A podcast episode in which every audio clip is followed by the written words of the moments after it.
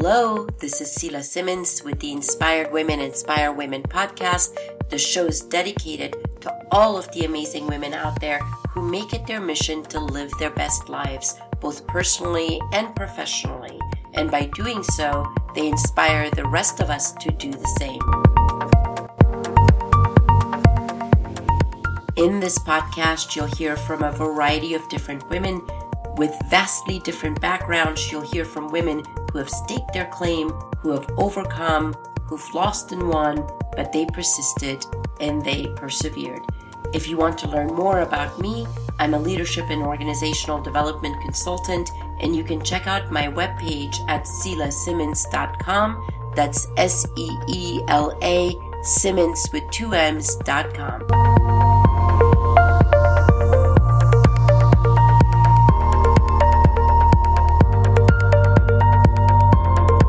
The word inspire has Latin roots. Literally translated, it means to breathe life into. Inspiration is contagious, and those who are inspired inspire others. My hope is that by showcasing inspiring women from all backgrounds and walks of life, you will also find the inspiration to persist, to overcome, to rise to the challenge, and to simply live your best life.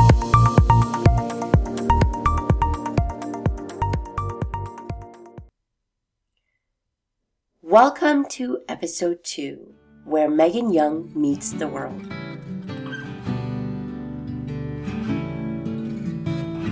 My name is Megan Young, and I am 32 years old. I've been living in Arizona my entire life in the Scottsdale area, born and raised. Currently live in East Mesa, and very happy to be chatting with you today.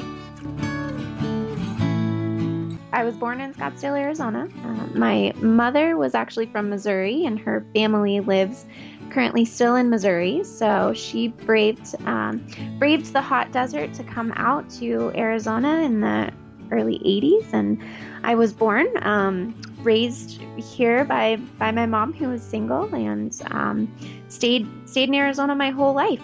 I, I always thought I wanted to move out of Arizona. Growing up in Scottsdale, um, the the demographic is very um, uh, there's there's not a lot of diversity in Scottsdale, or at least wasn't when I was growing up, and so I always thought I wanted to move someplace with kind of more going on and uh, someplace more interesting with people from lots of different places, you know, possibly New York or LA or, or someplace with a lot of diversity. And that just um, didn't happen. And, and actually, I'm so glad that it didn't because I've had opportunities uh, over the last 15 years to fall in love with my state kind of again and again.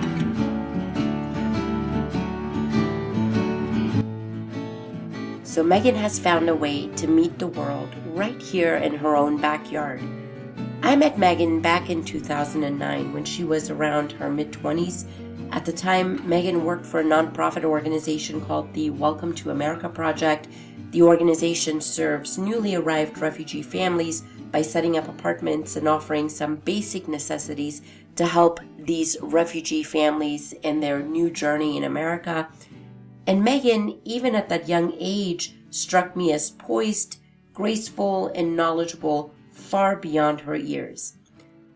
I remember being in awe of her leadership and thinking to myself, how does a person in her early to mid 20s get the confidence and the ability to stand in front of crowds and big groups of people to discuss a politically charged and complex topic like refugee resettlement and immigration? How is it that at such a young age, Megan managed questions, concerns, and pushback from people who sometimes were twice her age, but she continued to maintain her poise? Megan was as impressive then as she is today.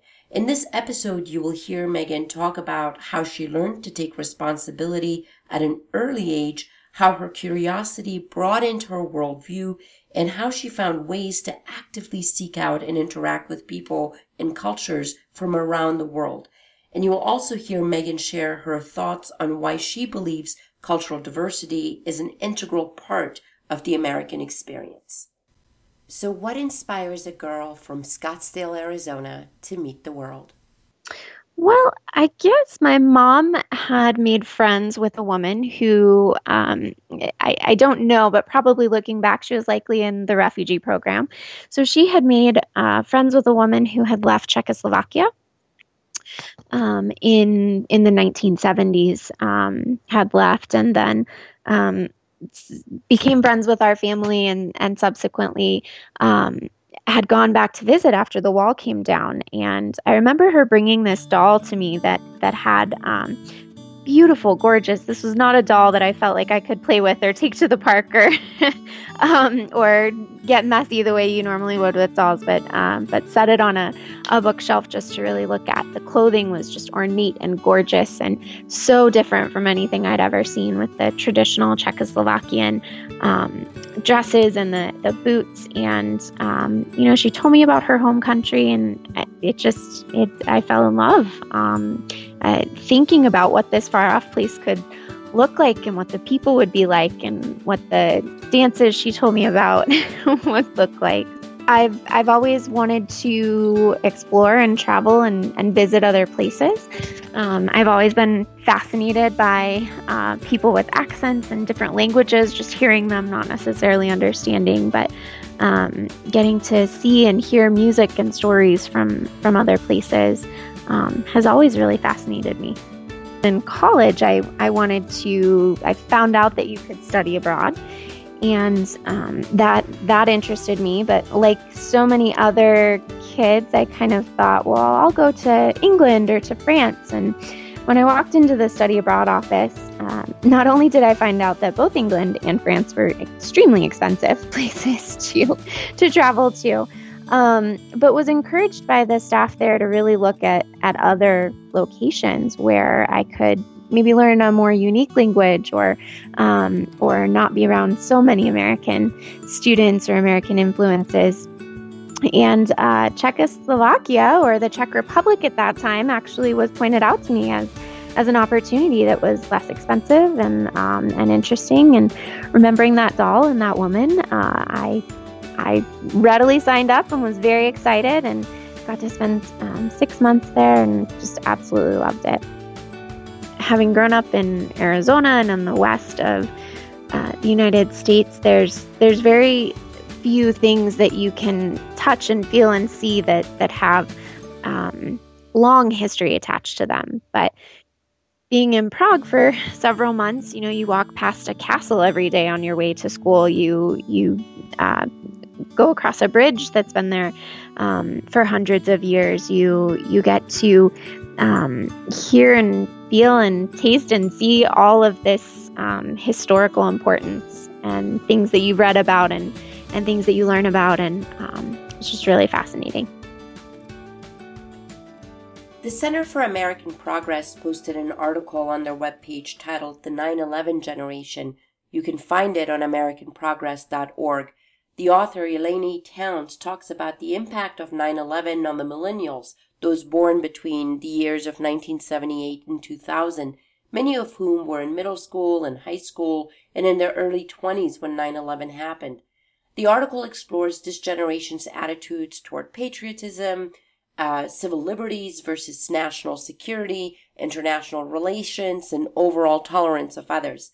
One of the most notable pieces of the article points to the fact that rather than becoming insular, this generation became more curious about the greater world and the role that America plays in it. For example, more students expressed interest in learning languages like Arabic and Dari and Urdu. Some of this is likely influenced by federal government incentives programs. But in the decades post 9 11, the overall study of religion increased 22%, and granted that this article was authored in 2011 and some of this info may need to be updated, but for the most part, it seems that instead of hunkering down and shutting out the world, this generation seems more defined by reaching out and broadening its understanding of the world. As a member of this so called 9 11 generation and the millennial group, Megan tells us what prompted her to study political science and how world events her natural curiosity about the greater world, and her interest in culture and diversity played out in college and beyond.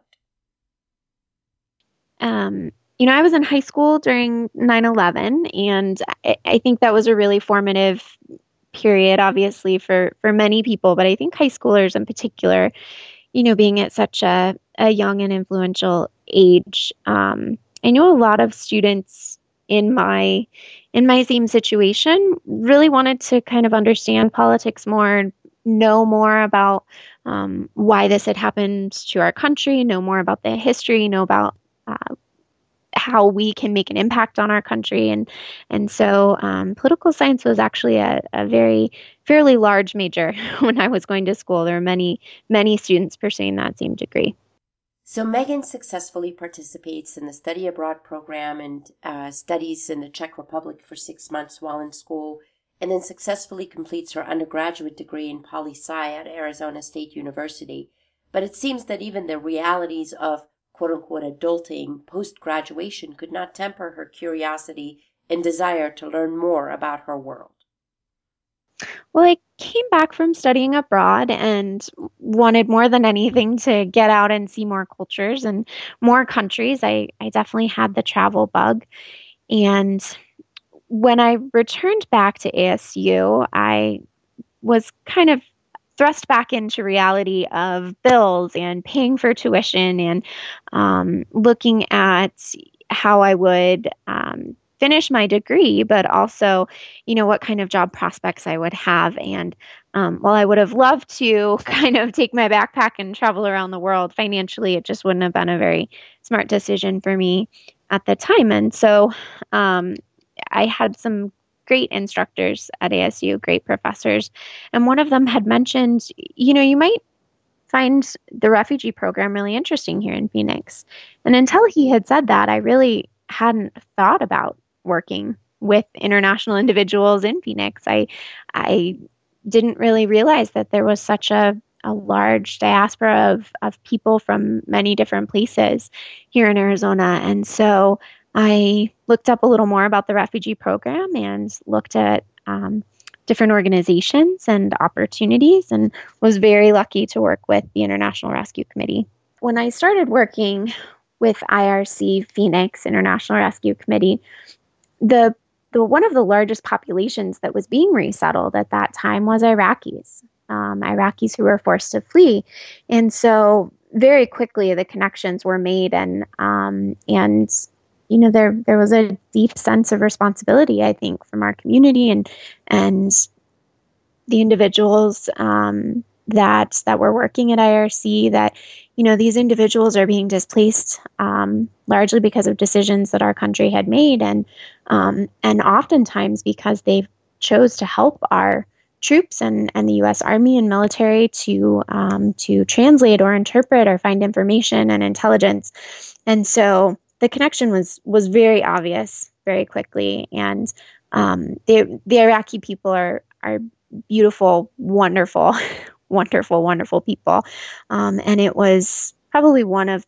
the um, experiences that that led me to a commitment to this cause and to working with those populations. After completing her time at the IRC, Megan then went on to take on a position with the Welcome to America project. And as I had indicated at the beginning of the program, this is where Megan and I met. So from this point on, I have a bunch of questions for Megan. Um, a number of things stand out to me because during this time with Welcome to America project is where I saw Megan in her early to mid 20s take on the role as a community leader. Uh, I saw her give large presentations, take on tough topics like uh, overall immigration policy and refugee resettlement. I also saw her exercise her organizational leadership skills. She managed uh, volunteers and staff as an executive director within the Welcome to America project. And she certainly helped to shape a vision for the organization as it was transitioning from a founder led model to more of a community led model? It's it, it um, is an organization that is now, I believe, 17 years old, coming up on 17 years. And at the time that I joined, I had I was very blessed and fortunate to be able to work with the founder, who was involved at that time, Carolyn Manning. And she is absolutely incredible, absolutely incredible. And I, I absolutely loved it. I had an opportunity to kind of work with the organization during some of its um, some of its growth from being a founder led organization to an organization in which community members really took on the responsibility to keep that that organization running. Um, and and yeah I, I loved it. I would have stayed longer.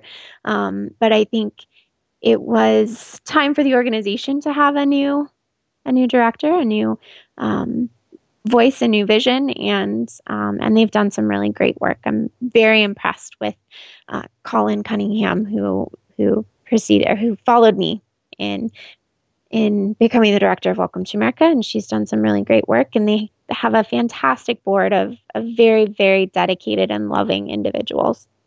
The welcome to america project is such a success story of what can be achieved when just a bunch of people get together to do some good.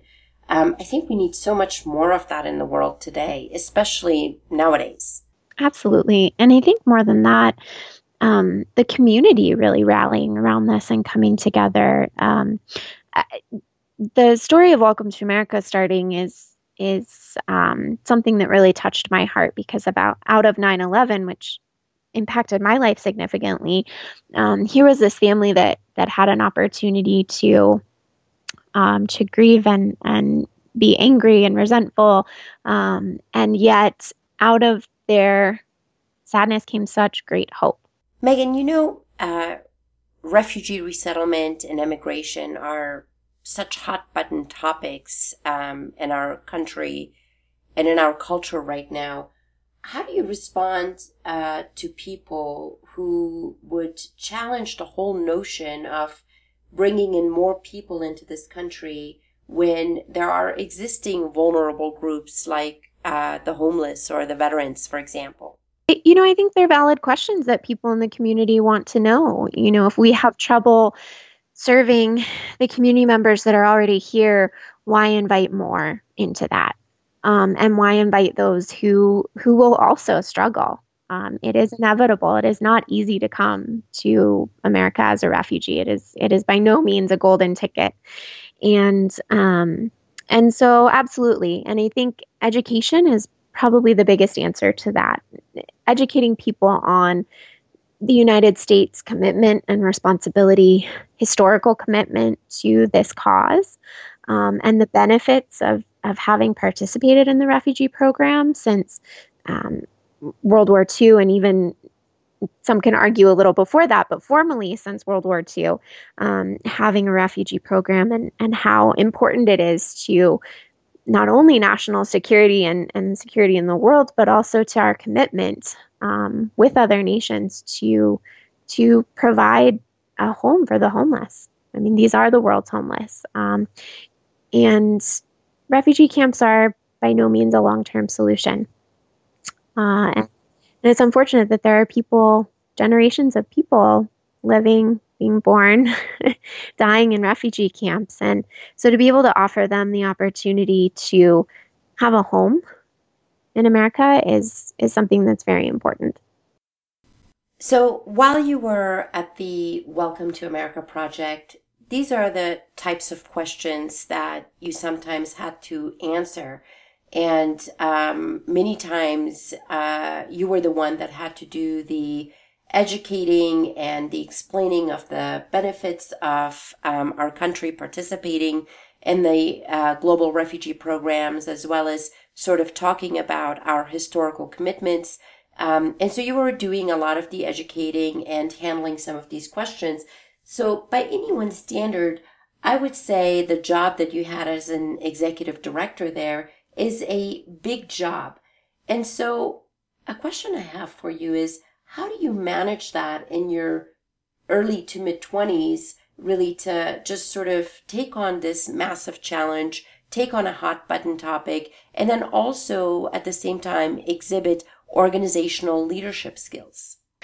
Um, well, you know, given the way I was brought up and the amount of responsibility that I um, was given at a young age, um, my mother's health was not good starting starting in middle school and and definitely into high school. And so through my early teens and and into my 20s i had um, a, a, really uh, enormous amount of responsibility in the home life.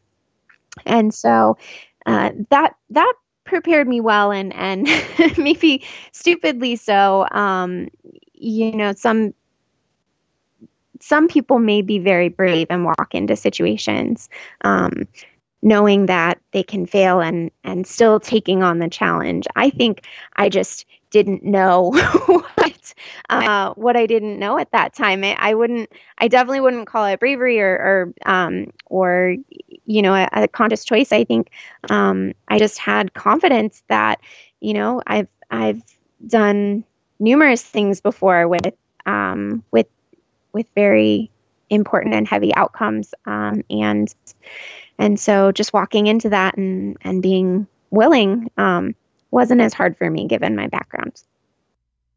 Megan, are you an only child? I am. Yeah, only child and raised by a single mom and and not having family living close in the area while growing up and dealing with with mom's health issues um, did make me very responsible at an early age. Obviously, your mom was a pivotal figure in your life. What can you tell us about her?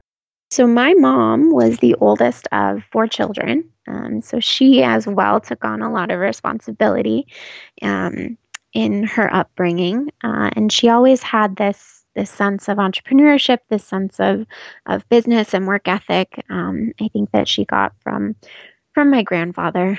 Um, and moving to Arizona and making that decision, it was definitely a decision for her to become a single mother. Um, having me when she was eight years old and thinking that, you know, this might, there may not be more opportunities for her to have children. And if it was something she wanted to do, she needed to do it on her own. And so she really did that on her own. Um, and I I saw her as a child um, growing up, you know, being being the breadwinner, being the one who um, who worked hard, who worked multiple jobs, who did what it took to put food on the table, and and always was aware that that was her decision, that that was what she wanted, um, that this was the life that she really wanted to create. Um, and she imparted a lot of very tough lessons on me about um, the value of a dollar and, and the importance of um, entrepreneurship and um, and work ethic. So I, I'm very lucky and very blessed to have seen her work very very hard uh, all her life and to have that as a value in our family um, and for me. And so so that's that's a big part of who my mom was uh, for me. Um, her faith and her religion was also very important to her. So being raised Catholic and having that as a a weekly, um, sometimes daily part of our life was very important. Her faith was um, unflappable and, and really something to be admired. Um, and when her health took a took a turn um, the turn that it did, um, it was a really big challenge because I think it shook a lot of those things I had always seen my mom as the strong single woman who could do anything, who could who could take on any challenge. Um, and and her disease and her illness um, took really took some of those things away from her, which which was hard to watch. It was very hard to watch. What was the illness that your mom had? Um, my mom actually suffered from alcoholism. That that was the cause of her death. Um, it was something that she struggled with. I probably all of her life, but it it really got bad um, in kind of the mid '90s um, because she her, held work as such an important value to her when when she was laid off of a job because the company simply couldn't keep that many employees, um, I think she took it as a as a huge blow to her to her ego and and kind of um, uh, upset her world in that she was no longer able to see herself as that that uh, tough businesswoman. So it was rough. It was really rough watching her um, struggle with that. It was also really powerful at times um, to see her struggling with that uh, in a good way. Um, it allowed me a lot of lessons early about our family and about um, the challenges that my genetics brings with it. And, um, you know, I, I miss her every day, absolutely. Um, but I, but I also see that, um, substance abuse is, is uh, an incredibly difficult challenge for people. Um, and that's something that I think will continue to stick with me in my life. Um, whether, whether that's an area where I'm able to make a difference in the future. Um, I see the toll that that can take on not just individuals, but families and communities as well. Uh, that's a powerful story. You know, when I think back to the 90s and even, I mean, just to 2009 and 2010, there's so much about addiction, the disease of addiction, um, that we didn't know, and we're still just sort of in the process of learning. Yeah, absolutely. And I think we're we're still learning um, every day. But uh, but having seen my mom in some of the circles that she was able to participate in during her illness, and and seeing um, some of the miracles that that happen in people's lives, um, you know, it's uh, it's it's been an incredible spiritual opportunity to see the way God can work in people's lives. I think it's really easy to see substance abuse as a as a character defect rather than as a disease. And, and the more I learn about it and the more I see it um, affecting our community and, and people, individuals and families, um, I, I see uh, what a what a baffling disease it really is. Um, and you you really have to have compassion for people um, that are struggling with that. You do um, because they're each they're each challenged in their own way, but um, but they're also each wonderful people, um, which you can see before the effects of the disease take hold, uh, just like I saw in my mom. Okay, so understanding a little bit more about um, how you learned to take on responsibility, even as a child, really, as an only child of um, a uh, single mom who's struggling with the disease of addiction how were you able to actually learn that responsibility? And how did you um, even at that young age learn to overcome some of the challenges and you know go on to uh, successfully complete high school and then earn your college degree and you know do the study abroad and forge the life that that uh, you've created for yourself. How were you able to do that? You know i i don't know. I have to kind of look back and think about that um, often because you know there there were some really incredible people um, that that God put into my life to to help make sure that I was um, still very well cared for, whether it was neighbors or um, or extended family members um, that that were able to be there for me regardless of what was going on with my mom, and um, and so those were huge sources of support. Um, but uh, but I think at the end of the day, when when that's what you grow up in and that's what you know, you just kind of get up and do what you have to do. Um, and it it's it's something that kind of makes you resilient. Um, if you don't know what you don't know, then then you just keep moving forward, right? So years ago, my then boyfriend and now husband Jason and I took a road trip to Las Vegas um, I'm a little bit of a jittery driver. Interstates are not my favorite thing. And um, on the way there, Jason drove the entire way. But on the way back, he had a big headache and he asked me to drive us back home. So I very hesitatingly got behind the wheel. We had just started dating. I, you know, wanted to not be the weird girl who's scared to drive on the interstate, drive home on the interstate. So anyway, I get behind the wheel, and I guess I was driving a little bit too slow. Um, cars were trying to get by me. Some of the drivers behind me were waving at us with one finger, if you know what I mean, and they seemed annoyed. And finally, Jason asked me, Seela, why are you driving so slow? See, as I was driving, all I could focus on were the bends in the road. and I told him that I was slowing down because I didn't know what was behind each bend in the road. So Jason just turned to me and said something that um, I've actually never forgotten. He said, Seela, you know what's behind every bend? More road. See, for some reason, hearing Megan's story reminds me of that incident. When she talks about taking on the tremendous responsibility that she had as an executive director for the Welcome to America project in her early to mid 20s, instead of focusing on the uncertainty around the bend, she just saw more road.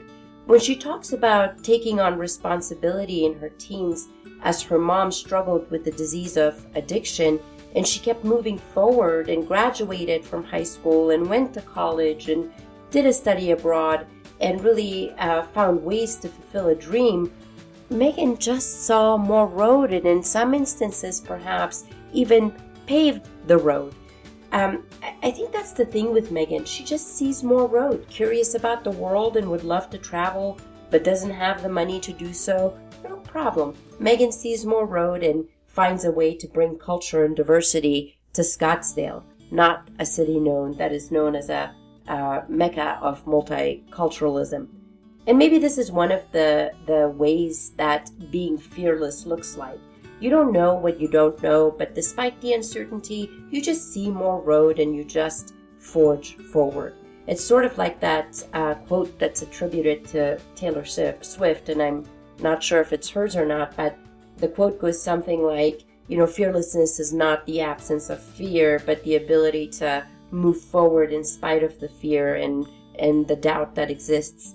So, thinking about that, I now actually would like to officially add another descriptor um, to Megan. And so, in addition to uh, adjectives like beautiful, intelligent, poised, and grateful, I'd also like to use and add badass as a way to describe Megan. Okay, so now back to the interview.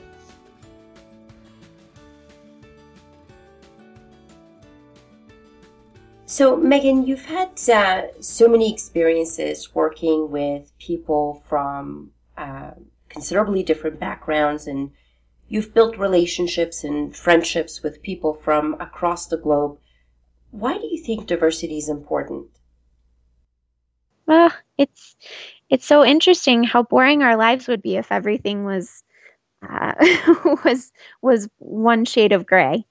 Um, it, you know, it, diversity allows me to get a different perspective on my life and my opinions. Um, it's it's exciting and interesting. Um, it allows me the opportunity to learn every day uh, from different people, and I think it's important to our children's education as the world becomes more globalized. Whether we're um, whether we're frustrated by that or we see the benefits, um, it's a it's a necessity it's something that's that's critical for the next generation to grow up in diverse communities and, and understand how to interact and participate in those. Can you talk specifically to how having a diverse network has impacted you personally? Hmm.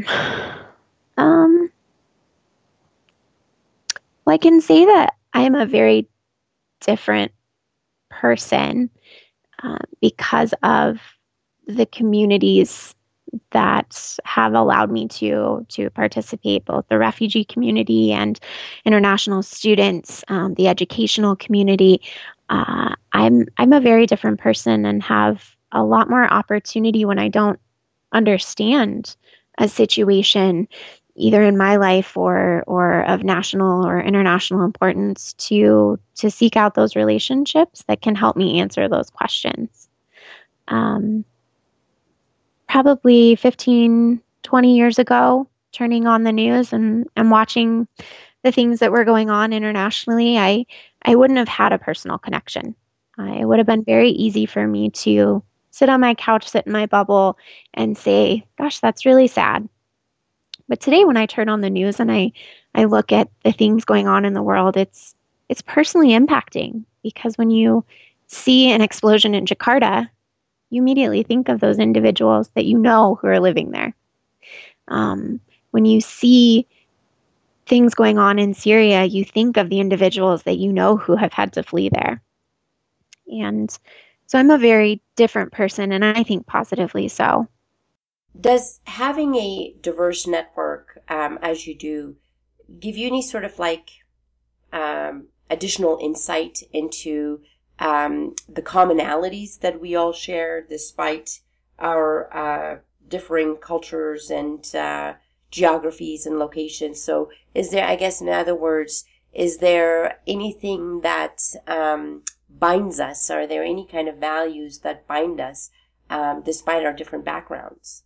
Well, you know, I, I don't know. I think that question um, is interesting on so many different levels. I think it, it's really easy to say, gosh, human values are the same all over the world and everyone wants the same thing in their lives. But um, but I think what that tends to do is give culture um, a very shallow um, place in our lives. I, I think culture and and culture and, and history and, and who you are is so much deeper than that.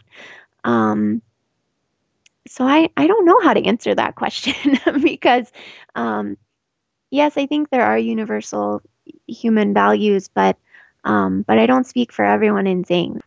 Megan, how do you deal with instances when you are faced with um, a different culture that has a set of values that is in direct um, conflict with your own personal values?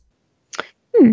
Um, well, I would say I first seek to understand, and the the best way that I found to do that is to approach um, community members. So, for instance, in in working with Somali refugees who have come to Arizona and wanting to know the best ways to provide services to them and the most appropriate ways to provide services to them, um, working with those Somali community leaders to understand and, and taking the time to ask the right questions about tell me why the community feels that X, Y, or Z.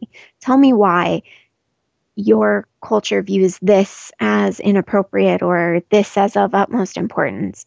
And seeking first to understand before seeking to find a, a resolution or offering a resolution. I think the understanding and the relationship building is a critical aspect of that. From your perspective, what does successful assimilation look like?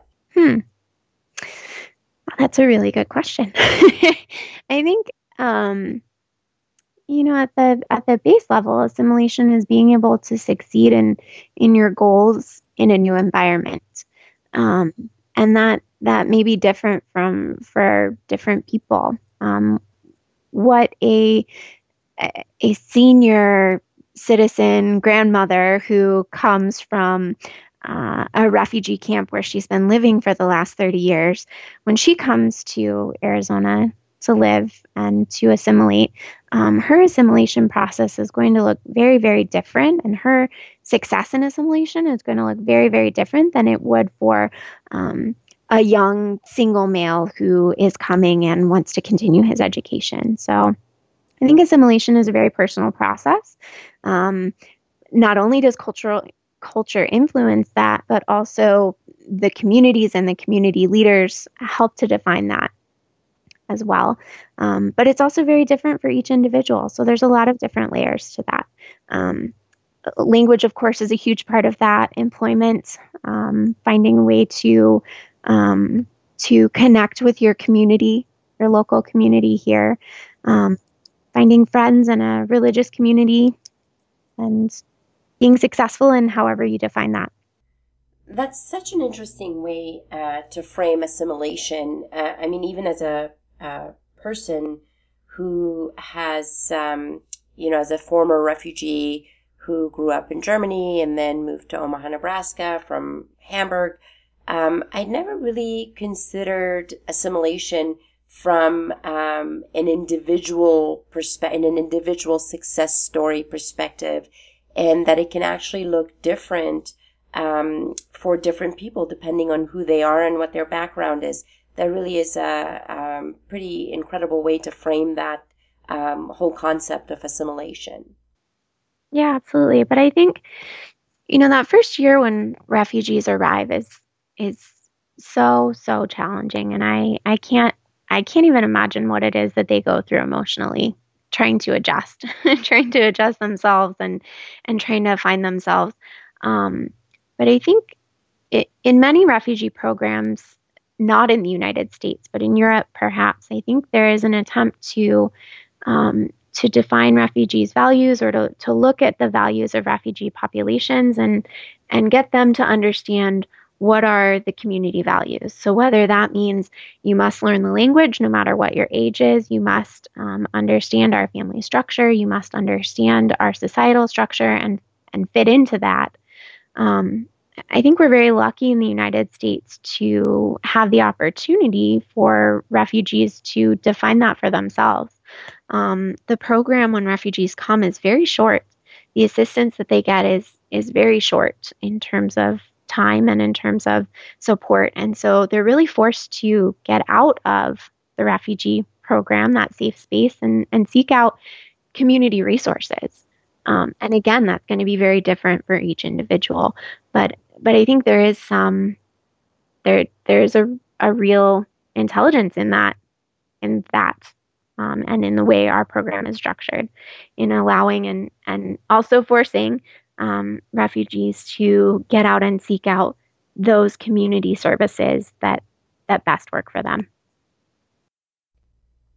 How do you respond to uh, people who worry that multiculturalism and diversity um, and perhaps the individual nature of assimilation um, is breaking down the overall fiber of America and the things that unite us as Americans? Um, I would I would take issue with the framework that someone saying that is coming from. Um, you know, I think America today, with or without refugees or immigrants coming in, I think we need to recognize and and be aware that there there are many different um, there are many different visions of the American dream, um, and that goes for for all different people. You know, someone living in Hawaii and someone living in Georgia are going to have two very different experiences of what it means to be an American, and even maybe interpretations of American history and American historical. Um, uh, the historical incidents. Um, and so, you know, America is this beautiful fabric of people and, and history and, and many different, different, different um, backgrounds and and it's been strong it's been woven very strong and i think to assume that more difference will somehow make that less beautiful or, or less strong um, uh, assume something that, that is a fallacy to begin with there is not one american dream um, at least from my perspective and that's okay that's what makes us a really beautiful and very strong country so how do we come together as a nation? At the end of the day, what unites us? Well, I think um, the ability for all Americans to participate in in this democracy, the ability for Americans to get involved um, as they choose with their communities, be it volunteering or political activism. Um, that to me is what defines America and, and to be able to stand up for your viewpoint um, and to have peaceful discussion around that is is something that I really value about our community, and I think it's something that's that's very unique. Um, and I hope it's something that continues into the future uh, because we're at a very challenging point in our history as Americans. Um, and so having that open communication, having that that open platform for all people to participate and get involved and, and to continue to invite people into that discussion who have historically or um, previously been excluded is what makes America so great. Okay, Megan. So I'm going to ask you a couple more questions that are uh, sort of um, asking for reflections uh, that you have about yourself and your life. And so, along those lines, if you were to describe your life in three chapters, what would they be? Ah, okay. wow, that's a really good question. Oh my goodness. Um, well, I would say I I would definitely look along a timeline at that. Um, I would say my mother's passing was a, a really um, had a huge impact on my life, and I, I think it does on anyone's, um, n- no matter your relationship. Uh, and so, you know, prior to my mother's death, I think would be one chapter of my life, and and currently I'm kind of navigating that second chapter and um, uh, living as as an adult and um, and gosh, I'm trying to find my way that I want to and can participate in my community and my family. Um, and and the third chapter, you know, I hope is is still yet to come because I think I have so so so much work to do, so much work to do, uh, and so I I hope that's still yet to come. I would hope the third chapter is um, is yet to be discovered. Based on your experiences so far, what is your best advice for living? Well, there's a quote that I really, really love. Um, it's better to light one candle than to curse the darkness, and I, I think it's really important because there's so many, so many ways in which we as individuals are broken, and our society is broken, and our, our country and our communities can be broken. Um, and I have to remind myself every day to to focus on what I can do, what's put in front of me, what actions I can take today in the moment right now to be that light and to and to do the right thing and to be positive. Um, it's not easy. It's it's definitely not something that that comes naturally to me.